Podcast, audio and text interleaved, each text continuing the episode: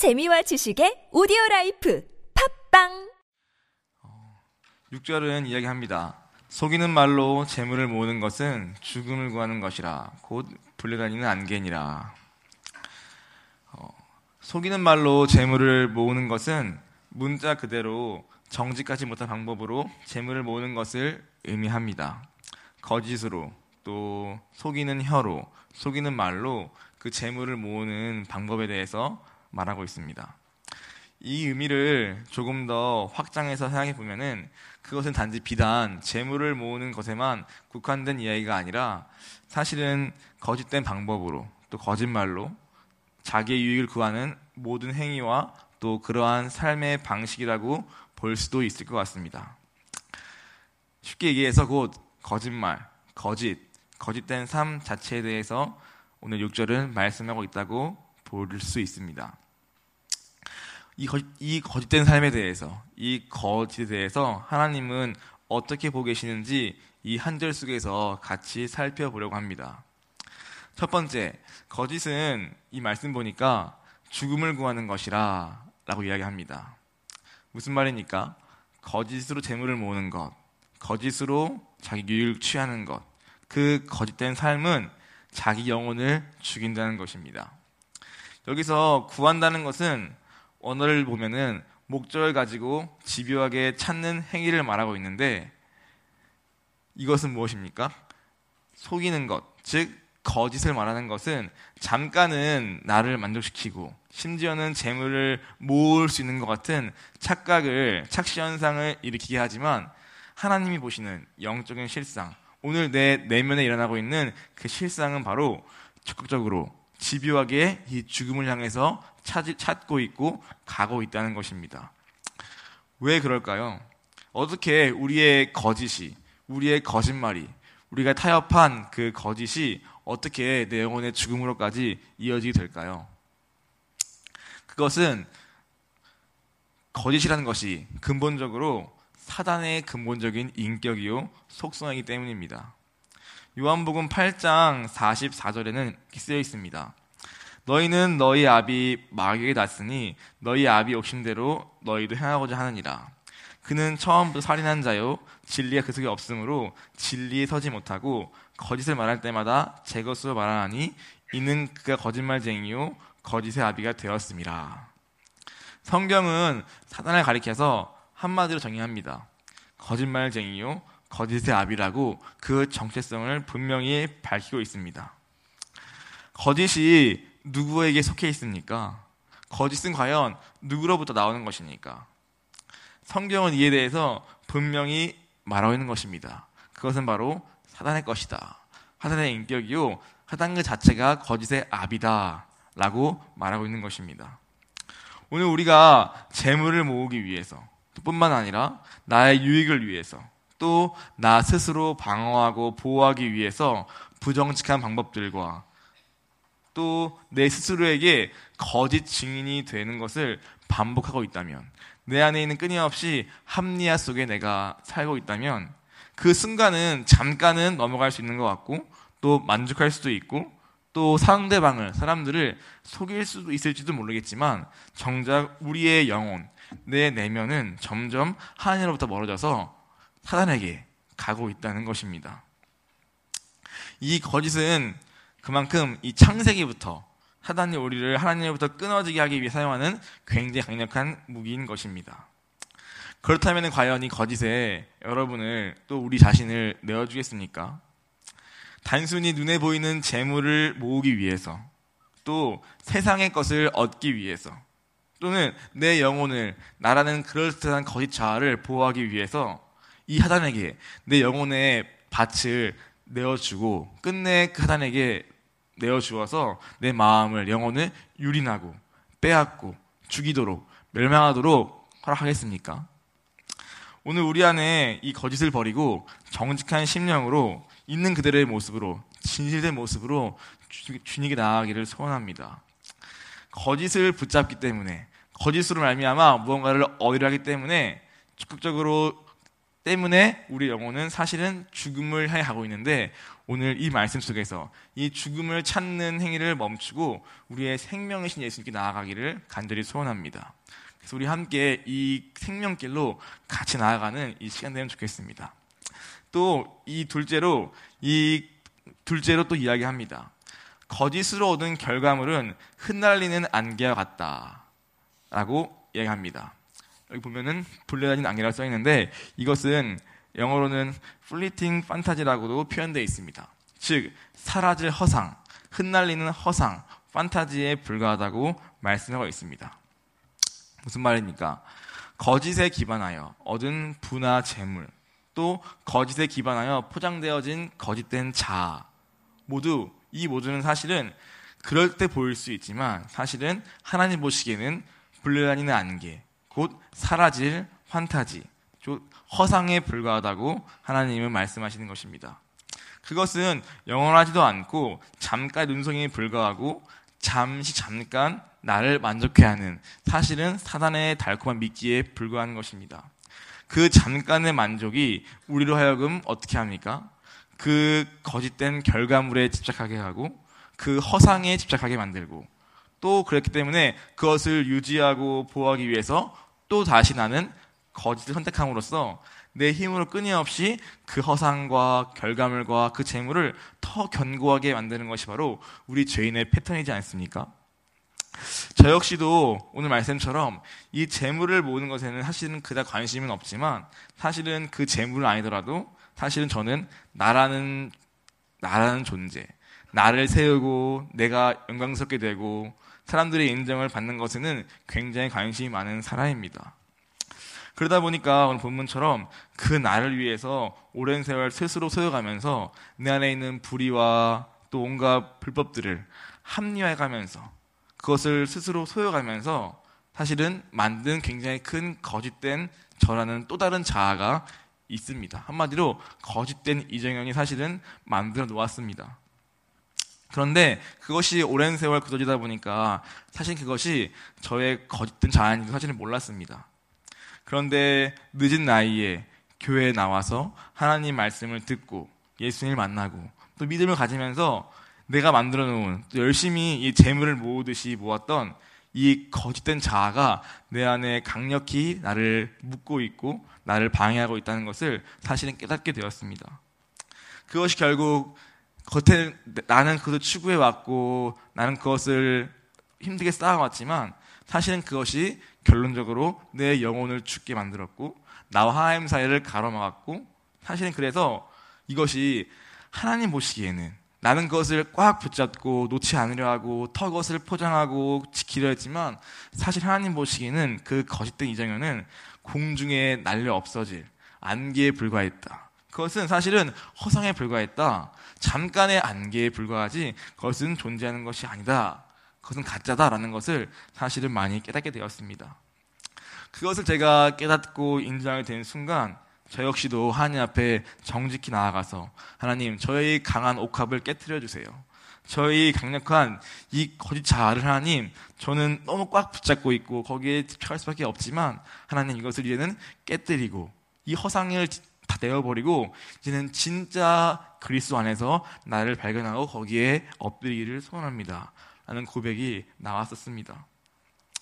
아, 그렇군요. 주님께서 이 가짜된 나를 새 것으로 바꾸시기 위해서 이 거짓으로 똘똘 뭉친 나를 진실된 사람으로 바꾸기 위해서 오늘 십자가의 이 나를 대신하여서 돌아가신 것이었군요.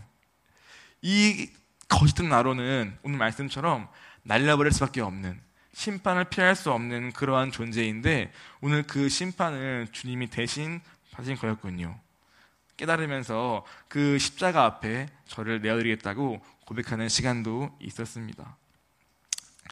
어, 그렇다고 제가 오늘 다 끝난 것은 아니지만 오늘 이와 같이 하나님은 저와 여러분 모두를 사랑하셔서 우리의 이 거짓된 패턴을 끊고 이 거짓된 우상을 공중에 흩어버리시고 우리만의 판타지에서 벗어나서 그래서 죽음을 향해 막 달려가고 그것을 집요하게 찾으려 하는 우리의 이 그릇된 길에서 하나님은 돌이켜서 이제는 그리스도 예수 안에서 십자가 안에서 이제는 믿음을 말미암는 그 생명길을 주님은 걷기를 간절히 원하십니다. 그리고 그것을 찾는 자마다 그것을 인정하고 깨닫고 고백하는 자마다 하나님은 우리의 이 불안하지만 또 직면하고 싶지 않지만 그 현실을 직면하게 하시고 그리고 그것을 이길 수 있는 그 힘과 능력과 정직함도 우리한테 부어주시는 것입니다.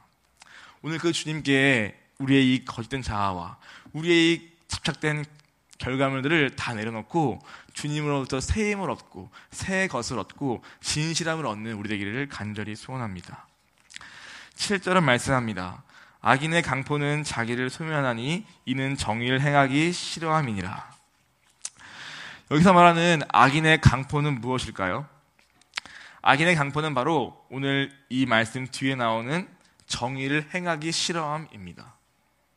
쉽게 이야기하면은 강포라는 것은 진리를 배척하고 거부하는 것, 말씀대로 살기 싫어하는 것, 회개하기를 싫어하는 것을 의미합니다. 원어로 여기서 싫어한다는 것은 하나님의 명령을 거부하는 것, 방금 말한 것처럼 회개하기를 거절한다, refuse라는 말을 사용하고 있습니다. 다시 말해서 강포라는 것은 마치 강도처럼 다른 사람을 향하여 때리고 빼앗는 그러한 행위만을 말하는 것이 아니라 그 근본적으로는 그 대상이 바로 하나님 말씀이요. 하나님께 대하여 오늘 우리가 그와 같다는 것입니다. 하나님을 떠난 마음에 대하여 자신의 행위와 태도에 대하여 회개하지 않고 돌이키지 않고 그 말씀에 살기를 거부하면서 오히려 하나님께 말씀에게 발길질하고 대적하는 것이 바로 오늘 여기서 말하는 악인의 강포인 것입니다. 내 뜻대로 살래. 순종은 피곤하고 힘들어. 나중에 할래. 옳고 그런 것보다는 내 감정과 내 생각과 내 상황이 훨씬 중요해. 라고 저하고 고집하는 것이 바로 악인의 강포와 같은 것입니다. 왜 그럴 수밖에 없을까요? 그것은 다른 복잡한 이유 있는 것이 아니라 근본적으로 우리는 마음에 이 하나님 두기를 싫어하는 죄인이기 때문입니다. 그래서 사실은 나를 힘들게 하고 불편케 하는 진실과 진리보다는 사실은 나를 편하게 하고 좀 만족해 하는 거짓을 더 사랑할 수밖에 없는 그릇된 마음의 동기가 바로 우리 안에 있기 때문입니다. 그것이 죄인의 근본적인 속성입니다. 로마서 1장 28절은 말씀합니다. 또한 그들이 마음에 하나님 두기를 싫어함에 하나님께서 그들 그 상실한 마음들 내버려둬서 합당하지 못한 일을 하셨으니 곧 모든 불의, 추악, 탐욕, 악이 가득한 자요. 시기, 살인, 분쟁, 사기, 악도에 가득한 자요. 수근수근한 자요. 비방하는 자요. 하나님께서 미워하시는 자요. 능욕하는 자요. 교만한 자요. 자랑하는 자요. 악을 도만하는 자요. 부모를 거역하는 자요. 우매한 자요. 배약하는 자요. 무정한 자요. 무자비한 자라. 라고 로마서는 말하고 있습니다. 즉 마음에 하나님 두기를 싫어하는 그 마음을 가리켜서 하나님은 이 말씀처럼 상실한 마음이라고 말씀하십니다. 상실한 마음은 언어로 버림받은 거절당한이라는 의미입니다. 무슨 말입니까? 우리는 스스로가 우리 마음에 그분을 거부한다, 배척한다, 난 싫어 라고 말하지만 사실은 실상은 무엇입니까? 이 원어 의미처럼 실상은 하나님이 우리를 버리고 거절했다라는 의미가 바로 상실한 마음의 언어적 의미인 것입니다. 악인은 그 강포함 때문에 하나님을 두기 싫어하는 그 마음 때문에 내 소견대로 내 원하는 대로 살고자 하는 고집과 저항 때문에 결과적으로 하나님으로부터 배척당하게 된다며 결국 그렇게 상실한 마음에 남겨진 것이 무엇입니까? 모든 불의와 추악과 탐욕과 악의와 시기와 살인과 분쟁 등인 것입니다. 오늘 그것 때문에 어떻게 합니까? 우리의 영혼이 주어하고 이 말씀처럼 우리 영혼이 소멸되어 가는 것입니다. 하나님이 말씀으로 또 공동체 안에서 겉면으로 우리를 찾아오실 때 우리의 뜻대 살고자 하는 그 하나님 말씀을 거부하는 강포함을 버리시기 바랍니다. 그분께 발길질하면서 내 길을 고집하는 그 자리에서 나와야 할 것입니다.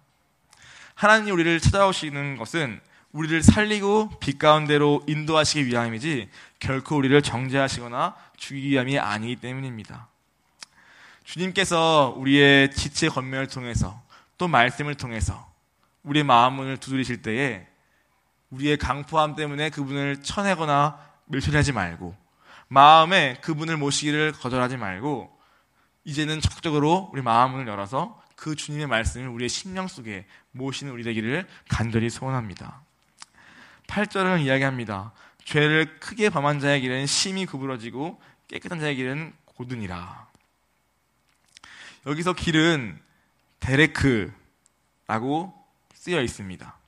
즉, 이것은 그냥 길 정도의 의미가 아니라 내 삶을 통하여 드러나는 모든 활동과 행위와 방식, 그리고 태도를 포함하고 있습니다. 위에 두 절에서 봤듯이 거짓과 강포에 휩싸인 우리 죄인들의 근본적인 속성은 어떻게 합니까? 우리의 이 길, 우리의 이 데레크를 굽어지게 만들 수밖에 없습니다. 무엇에 대하여 굽어집니까? 그것은 바로 하나님 말씀에 대하여 우리의 데레크가 굽어지는 것입니다. 우리의 태도가 생각의 길이, 감정의 길이 바로 이 하나님께 대하여 우리의 거짓과 강포함에 오랜 시간 길러진 나머지 사실은 우리가 하나님께 대하여 올곧게 반응할 수 없게 되는 것입니다. 그것이 바로 오늘 말씀하는 범, 죄를 범한 자의 길은 심히 구부러지고의 의미입니다. 그래서 이러한 우리 어떠합니까? 순종보다는 의심이 더 앞서고 불순종이 더 앞서고 사실은 저항과 고집이 훨씬 더 익숙합니다. 하나님 말씀보다 내 생각을 더 위에 둘 때가 훨씬 많고 내 잘못이 드러나도 인정하고 엎드기보다는 사실은 합리화하고 포장하고 반항하기에 더 빠른 것이 바로 오늘 우리의 모습인 것입니다. 오늘 그것을 가리켜서 하나님은 심히 구부러졌다라고 말씀하시는 것입니다. 그 태도가 그 길이 하나님께 대하여 올바르게 반응할 수 없게 되어버렸다라는 것입니다. 그러나 말씀하십니다. 그러나 깨끗한 자의 길은 곧다고 말씀하십니다. 무슨 말입니까? 하나님 말씀에 의한 온전한 통치를 받기에 합당하다라고 의미하는 것입니다.